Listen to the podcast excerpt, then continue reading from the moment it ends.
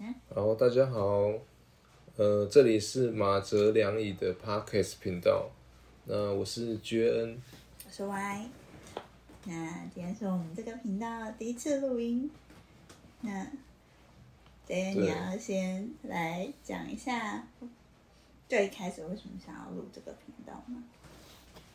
嗯，就哦，因为一开始其实。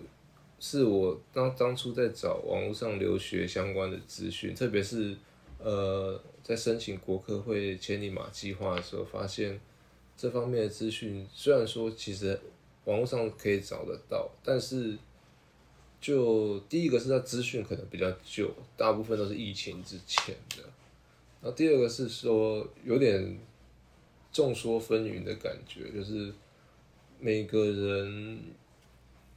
呃，可能他申请不同国家等等，所以不同领域，所以感觉这方面的资讯比较没有整合在一起。那所以我，我我们是希望说，呃，我们有这个频道，然后这 Podcast 频道可以把这些呃留学相关的资讯哦，在国外生活的资讯呃分享给大家，然后呃特别是。呃，就国科会千里马申请的部分，然后在在美国留学的生活等等。嗯，就是其实一开始你在申请千里马的过程，我也看你找了上网，一直上网看很多资讯，然后做了很多功课。嗯。对。嗯，好，那你最近是不是刚？经历过千里马申请过程中的一个大关卡，可以这样讲吗？最近应该说已经过了一个主要的关卡，就是说申请到了，就是千里马计划。那呃，可能有人不太清楚这个计划，我先稍微简单介绍一下。就千里马计划是呃国科会。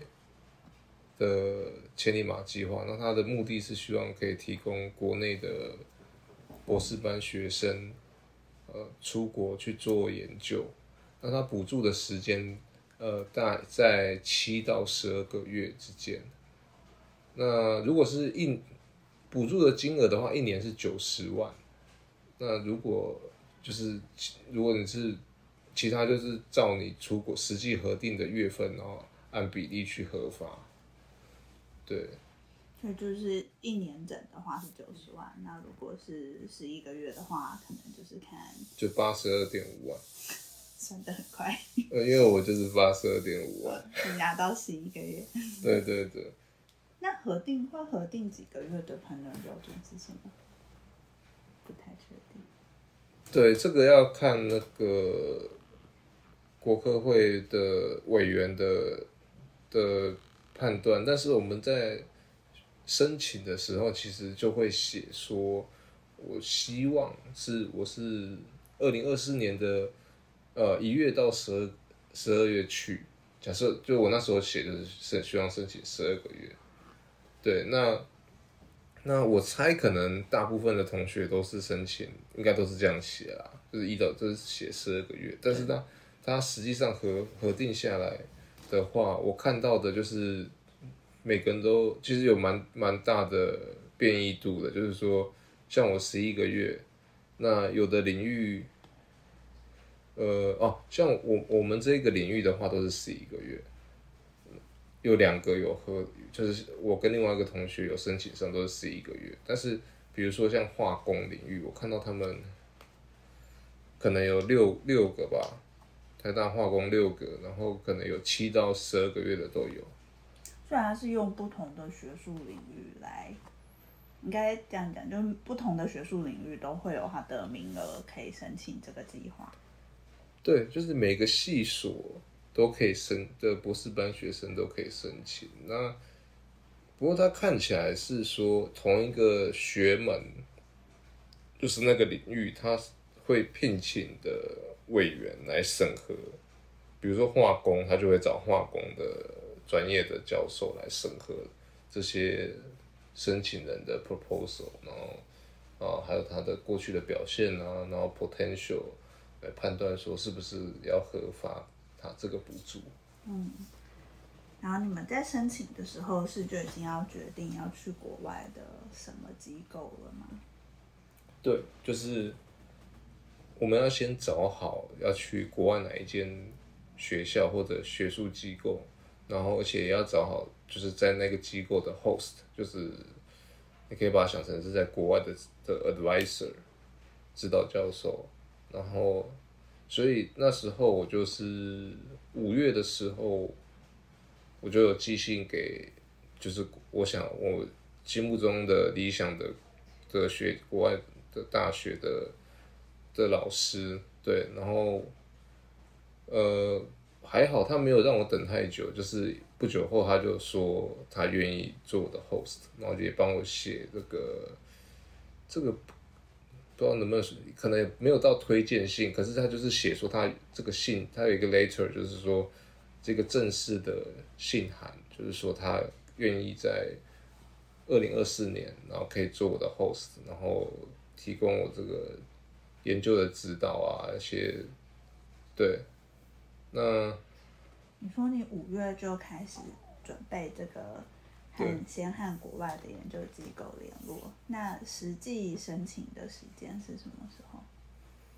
实际申请的时间每年都差不多，就是说你要送，因为你你要申请千里马计划，你要准备很多 paperwork work。那就是反正就是简单说，你要准备很多资料，要讲教。那一个最重要的其实就两个，一个就是我刚我们刚才聊到的那个国外的老师，他提要提供一个正式的信函，说他可以当你的 host。第二个就是说，申请人就是学生要写一个提一个研究计划，就 proposal，就说你到国外这一年，哦，你要做什么研究。那你预期这个研究它的 impact 是什么？嗯，然后跟你找的这个 host 有什么关联？那所以评审委员就会根据你写这个，他会判断说，哎，你这个写这个 proposal 跟你找的这个 host 是不是真的有关联，还是你只是随便找一个？然后或者是你这个研究其实在台湾做也可以。对，所以其实他们会会多方考量。嗯，听起来也是蛮不容易的。对啊，对啊应该没有对啊，就是没有很好申请啊。对，因为其实光这些准备，而且那时候就是一一开始在网络上在收集这些资讯，就发现很多人就讲说，其实要找国外的 host 其实没有那么容易。有的人他可能光这个就花很多时间。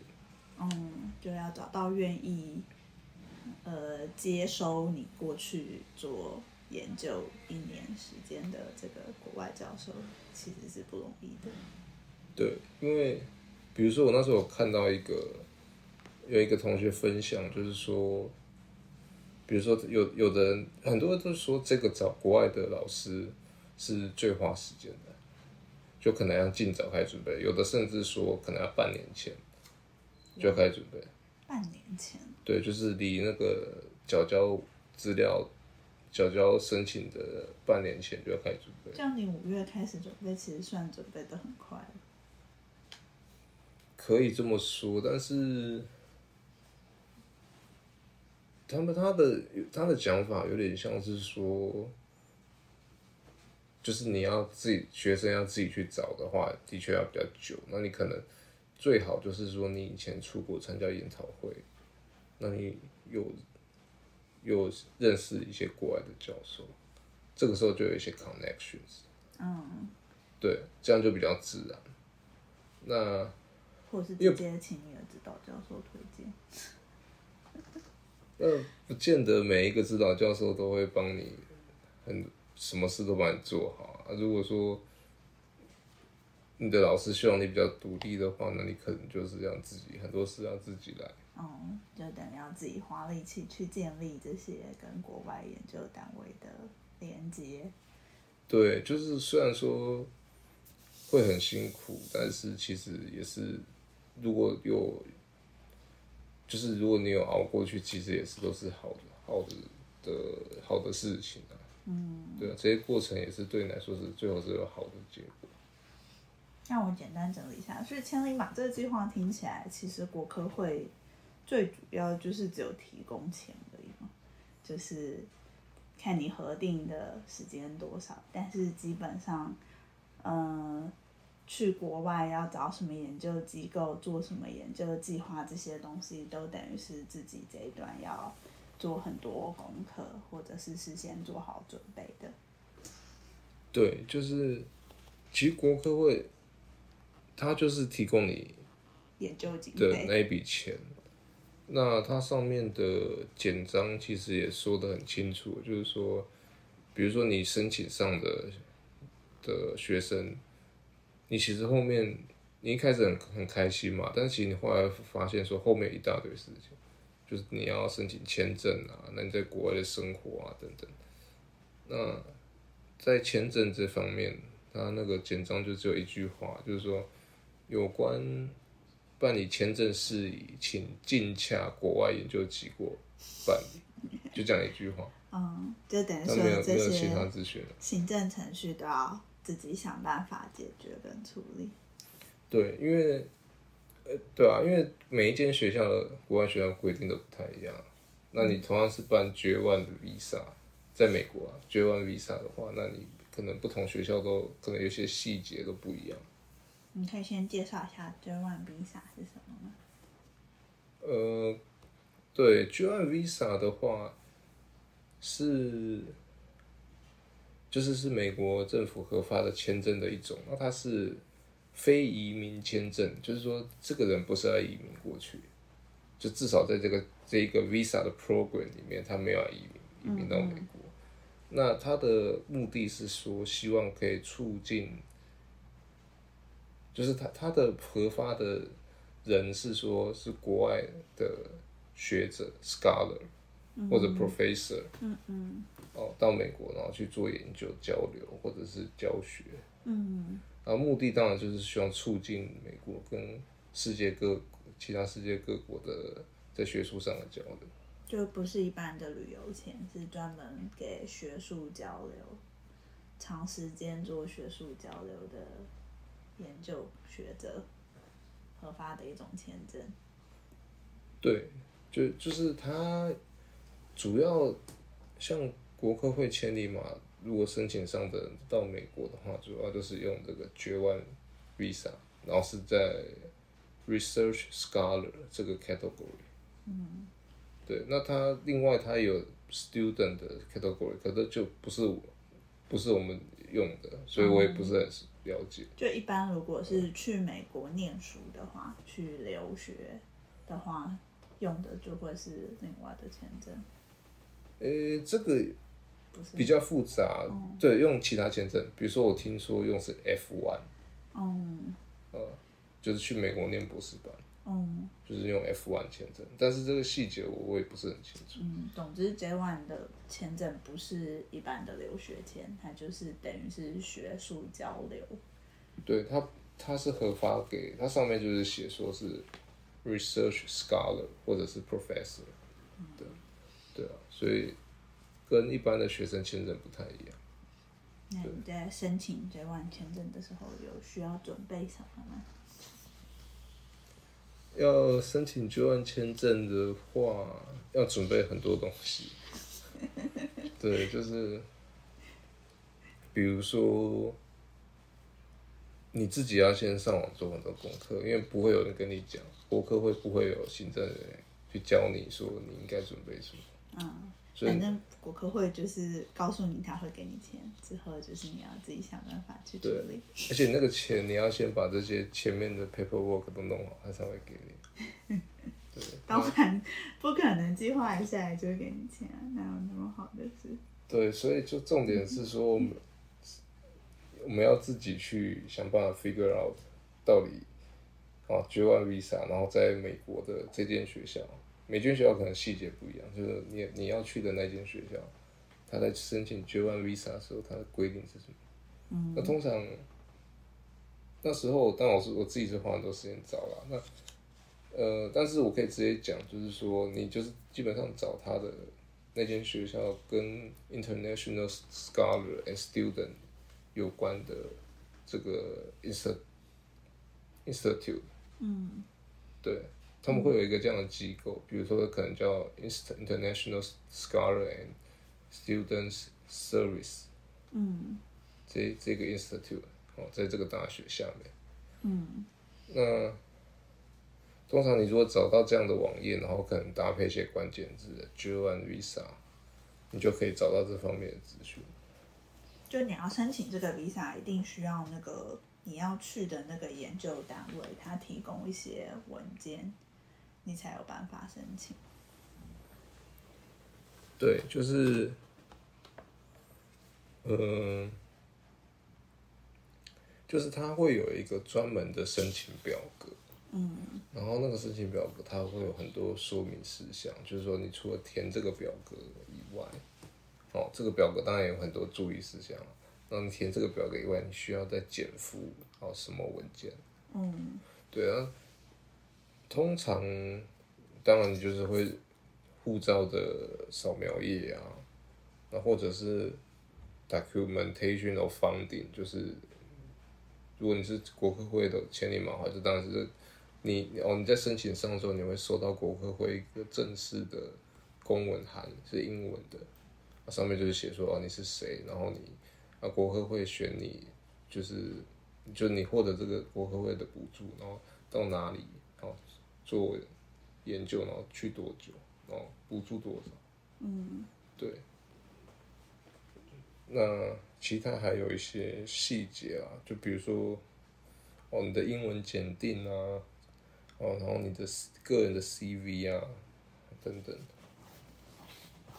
英文检定，好，所以我们要来到今天最关键的一部分了，就是，嗯，对，这也是今天的主要的 topic。嗯，对。我在看你那个准备文件的时候，我们有讨论了一下关于他要申请那个。他这个要申请的东西叫做什么？DS 二零一九吗？哦，对对对，刚刚忘记讲，就是说你要申请 J1 Visa 之前，你需要先请美国那边的学校先给你一个文件，叫 DS 二零一九。嗯，它是算是一个前置作业，就你要先有 DS 二零一九，你才能 secure 你的 J1 Visa 的申请。嗯，对。所以其实，嗯、呃，你在处理 visa 这件事情上花了这么多力气，是因为 J1 签证的一个必要文件是你要去的那个学术单位要核发 DS 二零一九，对，给你，对。然后这个 DS 二零一九的规定是依照每个学校会有不同的状况，所以等于你要自己去查你要去的那个研究机构关于 DS 二零一九的申请的条件。对，是一些规则。没错，就是说你在网络上找到其他的资讯，呃，不能完全适用你你要去的这间学校。虽然一定会或多或少一定有帮助，但重点是你要去还还是要去查清楚、了解清楚你要去的这间学校它申请 DS 二零一九的规定。嗯，对。然后 DS 二零一九。的申请条件里有一个，就是一定要有语言，你要证明英文对，如果是去美国，是够的。对，嗯，所以在英文检定这块上，它有需要什么样的东西来作为证明？嗯，就是它，它其实有列很多啦，但是以我们台湾学生来讲，当然最直接就是说。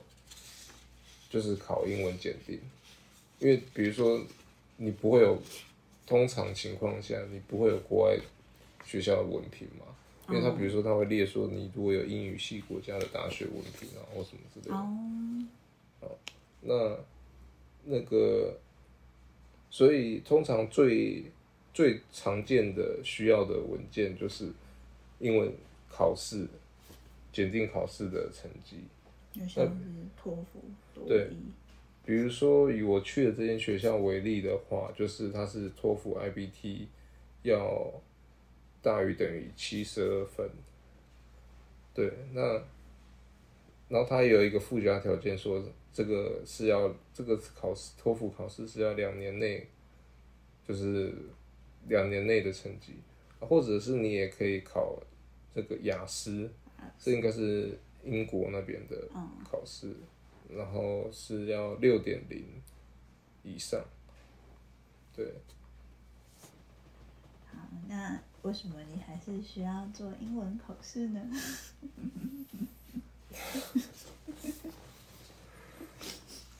嗯，就是因为我我那时候考考试的分数虽然是远远超过七十二分啦，老实讲，但是就是我是考托福，然后就是是是有有超过七十二分，但是我我那个成绩是要就是那个是在二零一九年考的，所以就是已经超过两年。嗯，对，那那我那时候其实也是有询问，就是学校的美国学校那边的呃的人，然后就是跟他确认，然后他说因为就是超过两年了，所以这个成绩没有办法来拿来用。那不过他们也有提供一个另外一个 option，就是说可以跟他们学校的。就是有点像外语，他们学校的外语中心的人，然后去做 con conversation。哦。那他会评估，借于借由这个 conversation 评估你的英文的程度。那如果他觉得 OK，他就让你过。嗯，等于不会要求你一定要去重考一次托福之类的。对对对，所以这个是我觉得这间学校它很好的一个地方，因为就是你就不需要去浪费那笔钱。嗯，考这托福要多少钱？嗯，我那时候考应该台币五千多，但现在好像要六千多了，不是很确定。现在应该更贵。这么贵？对啊。然后两年，只有有效期间只有两年。对啊，这其实没什么道理啊。那可能那是就是托福托福这个考试的那间公司，他就是他在成绩单就会写，就是说。如果超过两年的话，这个成绩他就没有办法，呃，validate。哦。对。就它就它的有效性就没有这么那个。对对对，可是两年一个月跟两年有什么差别吗？就是，对啊，我甚至我也不觉得两年跟四年有什么差别啊。嗯，其实是，啊、可是学校单位这种可能就会比较在意这个期限。因为就是白纸黑字写明的，就是要照照着这个规定做，这也没有办法。但是这间学校很好的是说，它有提供其他的 option。对。好，那我们就进入重头戏啦。英文面试，哎、哦，没有面试，英文口试，算是英文口试。对，这个就是刚刚我们刚才前面提到的，跟外语中心的老师做 conversation。对。嗯那你要简单讲一下英文口试，它大概会问些什么问题吗？嗯，其实比想象中还要轻松，就是他一开始我们是用 Zoom，就是当然是线上嘛，线上视讯来对话。那他一开始就是当然就是他先自我介绍。啊讲说他是他是谁啊？然后就是大概讲一下他的工作内容，然后他接着就请我来做自我介绍。嗯，对，标准问题。对对，这个有也有点像工作上的 interview 啊。嗯嗯。对，所以我当初其实也有一点往这边去准备啦，就是稍微前一天晚上稍微准备一下，那。后来哦，他那就就那他就请我做 interview 嘛，所以我就是我就把我本来准备好的那个演说稿，就是那个 打已经打好字，对，我就把它打开来，已经打开好了啦，然后就开始念，嗯，然后我念到大概三分之一吧，他就说他就先打断我，他就说。意思就是，他就说，如果太比较学术的东西，他其实不是很很了解，因为他也不是我们这个领域的。哦。对，然后他就说：“那你有点像是说，嗯，他他，我觉得他这个打断的目的是说，第一个他怕我一直讲一些比较学术、哦、比较艰深的东西，然后他觉得这个 conversation 就没办法交流，嗯嗯，就变成是我单单方面在讲我自己的，嗯嗯，所以他先打断我，然后说，哎、欸，那你，呃，想一下。你原本的自我介绍到底是说什么？写的多学术？其实也不用很学术，但是就是有一些专有名词，就譬如会讲你在什么领域里发表了一些什么。对对对，然后那个大概大概是在做什么，但是就是也是很简短的讲，哦、只是说会有一些我们这个领域的专有名词。哦，对。然后我记得我那时候。虽然我还在睡觉，但是隐约有听到，就还有说你那个东西太太多专有名词了哈。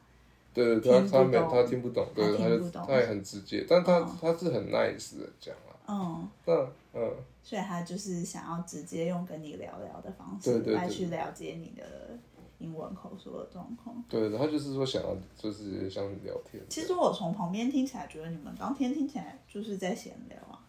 就是在闲聊，因为，嗯、对啊，就是，嗯、就比如说，如果是面试的话，工作的面试通常都还是会有个明确的主题，比如说最常问的问题是什么？你在工作上有没有遇到什么挫折啊？或者是你有没有什么成就啊之类的？标准的 SOP。对，但是你们这个面试感觉是更 casual 一点。对，但是其实。因为他其实透过，虽然是说在闲聊，但是他其实透过这样闲聊，他就可以了解你的英语的听啊说的能力。那比如说，嗯，就我们在闲聊的过程，他说：“哎，你刚才前面自我介绍讲到说，那个，就你这个研究可能在台湾这个是比较 moisture rich 的 environment。”嗯。然后他就开始闲聊，说他之前有在日本工作过几年，然后他也觉得日本那边是比较潮湿的，就相对于他现在在的这个地方。对，然后就他也很好很好玩，他就说，就是提醒我说，记得到如果明年到美国，记得带 lotion。对，然后还还说要特别是 elbow 的地方呢，特别他说这边会特别。干燥，嗯嗯，对，而且还比手画脚这样。哦，你们是有开视讯的？有啊，有开视讯，一开始就有开啊，对啊，一开始就有开视讯。对啊，所以就是、嗯、就是有点在闲聊，但是他这个过程，他其实他也会去，就透过其实你闲聊，你就知道这个人到底有没有办法进行 basic 的 in English conversation 嗯，对啊，那。他过程中有问到什么？你觉得一时间想不到要怎么回答，或是觉得有点难回答的问题吗？嗯，他会好像没，好像没有，就是因为他就是在聊天，嗯，就也不太会故意刁难或是干嘛的。不会，他基本上他有点像是在跟你讲说，你明年到美国之后。要注意什么事情？哦，然后他可能他也会问你一下，说真的比较那个的就是比如他来问你一下，说你那个托福考试是什么时候考的？哦，就还是有一些他会有点像基本的确认。嗯嗯嗯。呃，我想应该是因为我之前有寄那个成绩单过去嘛，他可能是要确认一下。嗯。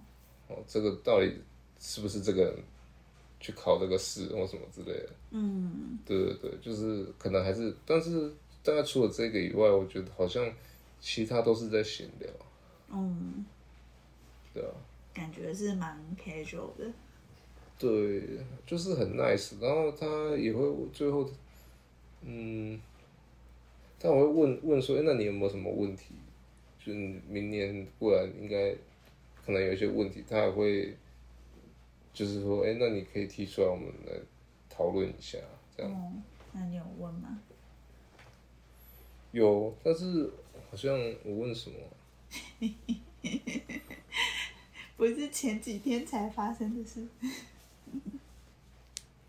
我大概是问书，如果要就是一些申请的细节啊，就是那些还好，就是反正就听起来他其实就是真的是在聊天。对我觉得应该也是因为你一开始就有付你的那个托福成绩，然后你又说你的成绩是远高于他的门槛的，所以当初你们在约面试的时候，嗯、那个外语中心的人是不是就已经有说他其实觉得应该没什么问题，只是这个 formality 上还是要进行一下。对，他说他信里在这个 interview 之前，他信里面就说他。看到说我这个托福的成绩是，就是是很高的，然后，所以他觉得基本上他我们只需要简 briefly 就是简单的简短的有一些 conversation 就好，嗯，然后他就可以判断，对，那他也对啊，就像你讲，他也说这里只是一个 formality，因为毕竟 J1 这个 visa 就是。是 for scholar，、嗯、所以他基本上都是认为说，能够申请这一个签证的人，通常都程度都还不错，在语言上是不会有什么太大的问题的。对，嗯，那对于有想要给那个以后有申请美国 J1 visa 或是 DS 二零一九的人，在这个英文资格的准备上有什么建议吗？嗯。因为我我自己是申请国科会千里马，然后其实，在申请千里马，他也有要求英文检定。哦，所以你当初就有付？有啊，有，只是对。可是那时候没有两年的要求。没有，他不管你什么时候考。你只要有就好。对，然后他也没有没有说你要考几分。哦。但是它上面有写说，你的分数会影响到你录取的。哦，最后录取的几率，因为它会影响到最后的成绩。它不是一个门槛，可是它可能是对对评选你有没有办法获得这个补助的一个评评选标准，这样。对，我印象中，他应该是简章，他就有特别写说，虽然说他没有设门槛，但是他建议如果你他这个，因为他说这个成绩会影响到你最后的录取的，就是。最后的申请的分数，嗯，所以他建议，如果就是你如果还是成绩不是很好，最好是可以再去考。哦，对，我这个我不太确定，有可能是简章，有可能是网络上其他人的心得分享，哦，要再确认一下。但总之，我觉得这个也是很合理啦，对，因为对，那他重点是说他没有去设时间限制，哦。所以我那时候考，我那时候考，其实我后来也没拿去申请学校，本来有想，后来没有没有申送申请，就是因为一些其他考量，就在二零一九的时候，那我没想到说，最后还是用上了，就在二零二三年的时候还是用上这个之前考的托福成绩。四年。对啊。嗯。所以这样听起来，就是如果有想要申请千里马的人，无论如何都建议考一个好看一点的托福成绩。对，你要嘛申请的时候会用到。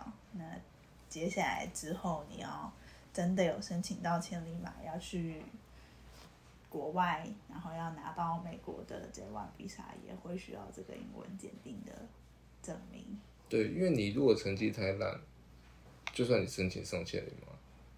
美国那边的学校可能也会要你再重考，或者是就是可能 interview 啊什么。Oh. 因为我就有，我那时候就是在网上找资料，就看到有一个同学，他就分享说，他可能那时候英文可能检定成绩没有很好，所以他当初在找 host，就是找美国那边的老师的时候，那个老师就说哦。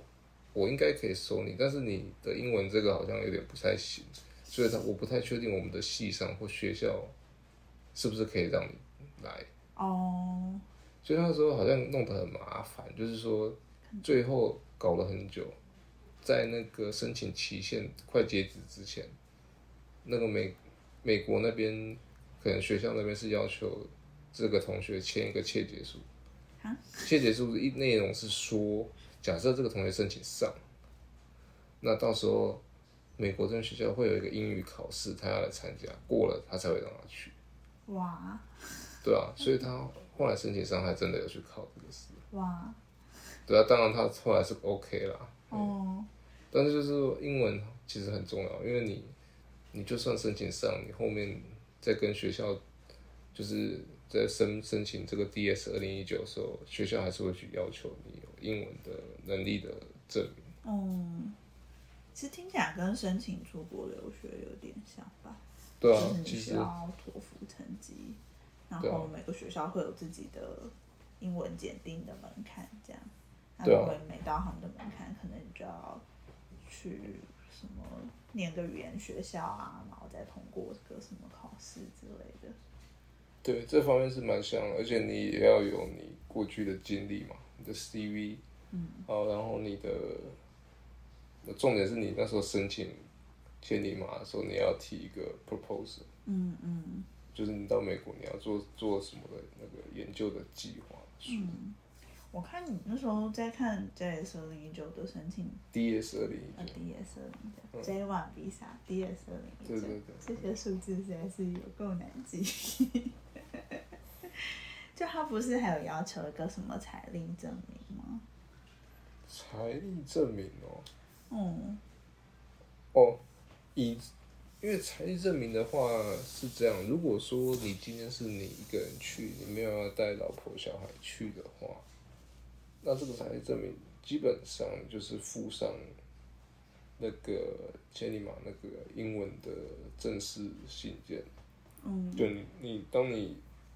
确定有上榜，他会隔几天之后，他会有一个顾客会给你一个英文的正式的信件，上面就会写写说，你获得几个月的补助，然后总共金额是多少。嗯。那如果说这个金额它符合，因为美国不同地区它的可能生活的消费水平不一样。嗯。可能有的地方生活费比较高，有的地方比较低。嗯。那如果说你光是这个国科会的金额，你就可以符合他的那个 living cost。嗯，那就不会要求。比如说你去一年，就那一年的 living cost 可能是两万四，随便讲。嗯。两万四美金，那如果你国科会那个有有达到这个，嗯，那你就把这个金额填上去，然后附上这个国科会的信件。哦。就好了。但是如果不够，如果假设你是去加州。或者纽约可能就不够，那这个时候你可能就要你去去跟银行去申请这个英文的存款，存款多少啊什么？对对对，英文的财力证明就是，其实就是你的可能你的银行存款多少。哇。对，因为所以如果申请加州的学校，就算你有骨科会的那个，你还是可能需要额外的财力证明。诶、欸，这个我不是很确定，但我我。嗯有可能，因为听说那边就是比较生活费比较、嗯、比较昂贵、嗯，对。总之，他就是要确保你在美国的这段时间不会因为没有钱去做出一些奇怪的事。对啊，对啊，就是基本上他们就会希望说你你有足够的足够的钱再过去，嗯，对啊，嗯。所以 DS 二零一九最大的要求就是这两个，就是。除了其他的 paperwork 以外，就是英文的证明。英文的检定的证明嘛，嗯、然后那个国科会那个函，那当然是那个，如果你有申请到就有。然后，当然如果说你可能还需要额外补财力的证明，就是看你看你去的地区哦。那其他。就还好，就是一些 paperwork，护照啊，然后你的 CV 啊这些。嗯。对，那我觉得主要是说，嗯，我们是不是要做总结？要啊，你要简要带那个做一个简短的。对，做个 summary 要。对，recap。就是我觉得主要说，虽然刚才前面讲，就是说你申请的一些细节，就是说你你需要准备什么文件嘛，那些。但我觉得重点是说，我自己的经验是说，透过这个申请的过程，然后学的说自己独立去去完成这些行政流程，嗯，因为也也没人帮你啊，说实在，你就要自己 reach out to 这些。学校的行政人员，那你要找对人，哦，重点是你要找对人，然后自己用就是当时用英文去跟他沟通嘛，嗯，对啊，然后有有礼貌的去跟他沟通，然后人家当然也会好好的去处理这些处理这些事情，嗯，对啊，我遇到的都很 nice 啊，对啊，那当然我也是很有很有礼貌的跟他跟他询问，嗯，我在旁边看你处理这一切，我的感觉是，好像就是要很勇于主动沟通，就是，嗯，因为你其实蛮积极，就会主动去询问，就是比如说像是英文的这个部分，我们一开始在看那个文件需求的时候，就有在讨论，不知道你的托福成绩超过。两年到底行不行？但你就决定还是先付上去，然后去问他说：“嗯，这有没有其他的处理方法？”这样，那就是因为你有很主动的，有什么问题你就都问，然后你就可以更容易的取得你要的资讯。我觉得感觉是整个过程中最重要的。对对，你你讲了个重点，就是说，因为那时候。看到那个规定，就我们我们一起在那边讨论嘛，嗯、就会想说，那哇，那我这个虽然托福的成绩还不错，但是已经超过两年了，那这样我到底是要怎么办？是还要再再重考一次托福吗？嗯嗯、还是说我就是我我一开始其实还没想到有那个 option。最后那个 option，只是还在想说是不是要重考。对啊，然后我们还在那里想说，要考试又要再等不知道多久，然后又再等成绩出来，整个流程就会被拉得很长。对对，然后那时候其实一开始也是有点慌，但是后来我又重新再把他那个学校的规定再看一次，就发现他有一个 option，就是你可以去跟学校外语中心，也不那不是外语中心，反正就是。英语教学中心的老师，然后有 con conversation，然后他会评估，那，就是就是，所以我是觉得是说，有时候，你可能有时候你你会慌，但是你重新再去去审视那些，就是行政流程嘛，反正就是那些规定，你重新再去审视一次，你就会发现搞不好有其他的路，然后一个重点是说。像我跟那个学校的行政人员就寄 email 的时候，就是直接附上我那个英文成绩，嗯，然后直接问他说，虽然跟他说明说，虽然说我知道这个有，就是这个成绩是有超过学校的要求的门槛，但是我知道说这个已经超过两年了，嗯，然后问他可不可以，那如果不行，那我是不是能够？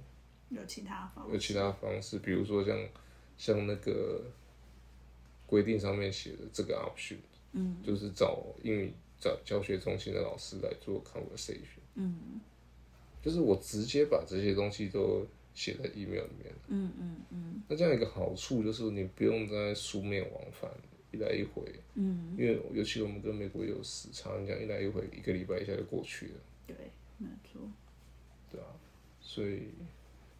就是你要先想到说人家会需要什么，嗯，其实就是就你不要只想到自己需要什么，想清楚自己这个信件到底要怎么样把自己的需求表达的对对对对，所以然后就勇于沟通，对，就是不能不能畏缩啦，就是有需要有需要去。沟通或者说 argue，那就就就去做，因为都是自己的权益。而且你这阵子也写超多英文信的，肯定 每天都在写英文信。对啊，对啊，对。所以之后搞不好可以开一集来聊怎么快速的写英文信？你确定？你可以分享你的神秘小帮手。好，先先不要破梗了，之后如果有机会再聊。先不要破梗，好啦，那一句话总结今天的 take away。不要不搞我！一句话。好，我们是马哲良。用这个当 ending 吗？我们这个 podcast 频道主要是希望说去分享一些我在申请千里马计划，然后跟我女朋友就是一起讨论啊，然后这这些过程，然后希望说这些这些资讯，然后对以后申请的学生是有帮助的。那未来我们等我到美国，我们可能哦，现在还在想，可能也会做一些在美国留学的一些哦，比如说刚到那边要怎么怎么去适应生活啊，那啊等等这些留学生活的分享，对，这是目前目前先想到的，嗯，那以后怎么样再说？对，好不好？还要讲远距离恋爱要怎么维持？好了。哦，对，超过一句话了。对，超过一句话。对，好，那今天就先这样啦。好，今天就先这样。好，谢谢大家，拜拜。好，谢谢，拜拜。